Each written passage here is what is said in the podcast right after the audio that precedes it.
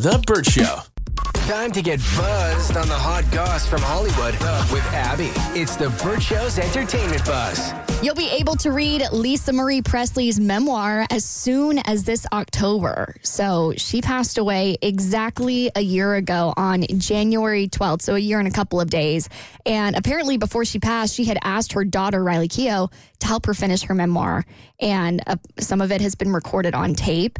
And some of those audio clips are going to be released on audiobook when it gets released on October 15th. So I feel like that's pretty soon. I mean, considering that she's only been passed away for a year. And um, according to the publisher, the memoir is mostly composed of mostly Lisa Marie's words, with her daughter quote, filling in the blanks from her own memory. Her daughter says, Few people had the opportunity to know who my re- mom really was, other than being Elvis's daughter. I was lucky to have had that opportunity, and working on preparing her autobiography for publication has been a privilege, albeit a bitter sweet one. I mean, as long as Lisa Marie Presley gave her um, blessing to do that, then by all means, her daughter should fulfill her request. Yeah. What is she going to do? Come back from the grave? Probably not. Mm, maybe. All right. All right. Do you have anybody you don't want to attend your funeral? Well, Shannen Doherty, she's battling stage four breast cancer, and she says she has a long list of people she doesn't want to attend her funeral. She says it's way too long. And a new article with People, she says there's a lot of people that I think would show up that I don't want there. Their reasons for showing up aren't necessarily the best reasons. Like they don't really like me, but they will because it's the politically correct thing to do, and mm. they don't want to look bad.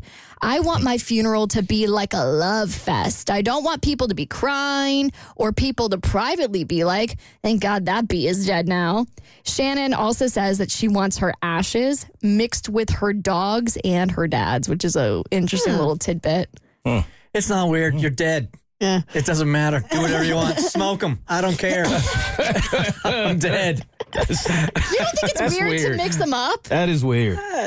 I'm trying. mm, I'm practical when it comes to death. It Yeah. doesn't. I, I, you're I- dead. If I wanted my space when I was alive, don't stuff me in there with somebody. that would be a dis- that, that would be disrespectful to you because that you're, you're an introvert. exactly. Yes. I get Least that. you could do is Like, give me my own. Know the dead person, man. Exactly. I honor the dead person as you would have in life. Bingo. Yeah, don't make me interact with people in the afterlife too. Oh. Give me my space. I will say though, so every time my parents go on a big trip, they send me like the same text message every time they're on the tarmac. Mm-hmm. They're like, "Hey, by the way, if we die in a fiery plane crash on our way to the Maldives, here's where you can find all the important documents." And there was one time when I got a little curious and I was like, "I wonder what's in these documents." Like I wonder like what what's in the will? Like how much am I getting compared to my brother? Like what's what's the money situation look like? so I go into my parents' side drawer, and the first page is of course all the blah we died, blah so sad, uh, and then the last line of this letter that it, supposedly I'm going to read if my parents pass away in this plane crash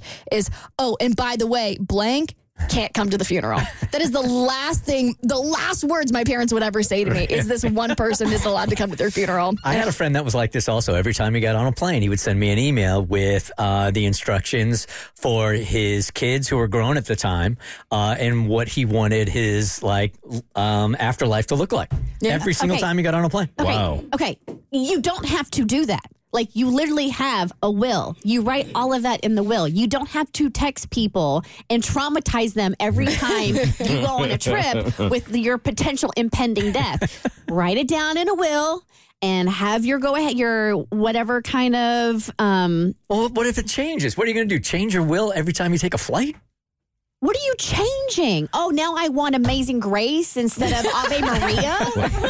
Well, you've got new things. No, it's not funeral arrangements. It's like things in his life. Like he's got documents that are here, and then he moves into a different house, or he wanted his his uh, kids are growing up and they have a different situation. So every time he got on a plane, it was a different situation. Oh, bless it. One of your kids might piss you off at some point.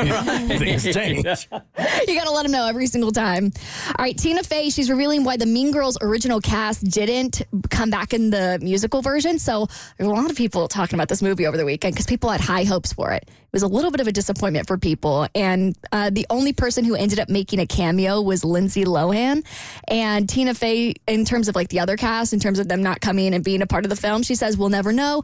They're busy people, so it didn't come together, but we tried and we all love each other. But how much can you love each other if you don't want to come back for the remake? Am Is I- it Renee Rapp who's the lead? And did you see the interview she did where they asked about the cameo from Lilo? And she looks so, and she's like, and Stitch? And then no. She's so Gen Z. And then they're like, Lindsay Lohan. She's like, oh, I thought you were talking about Lilo and Stitch. And she was like, did I miss something? God, I hope they never put her in media training. She's a hoot. All right, Lil Nas X is addressing the controversy surrounding his new single that people say mocks Christianity. I'll tell you if he apologized on your next E Buzz on the Bert Show. The Bert Show.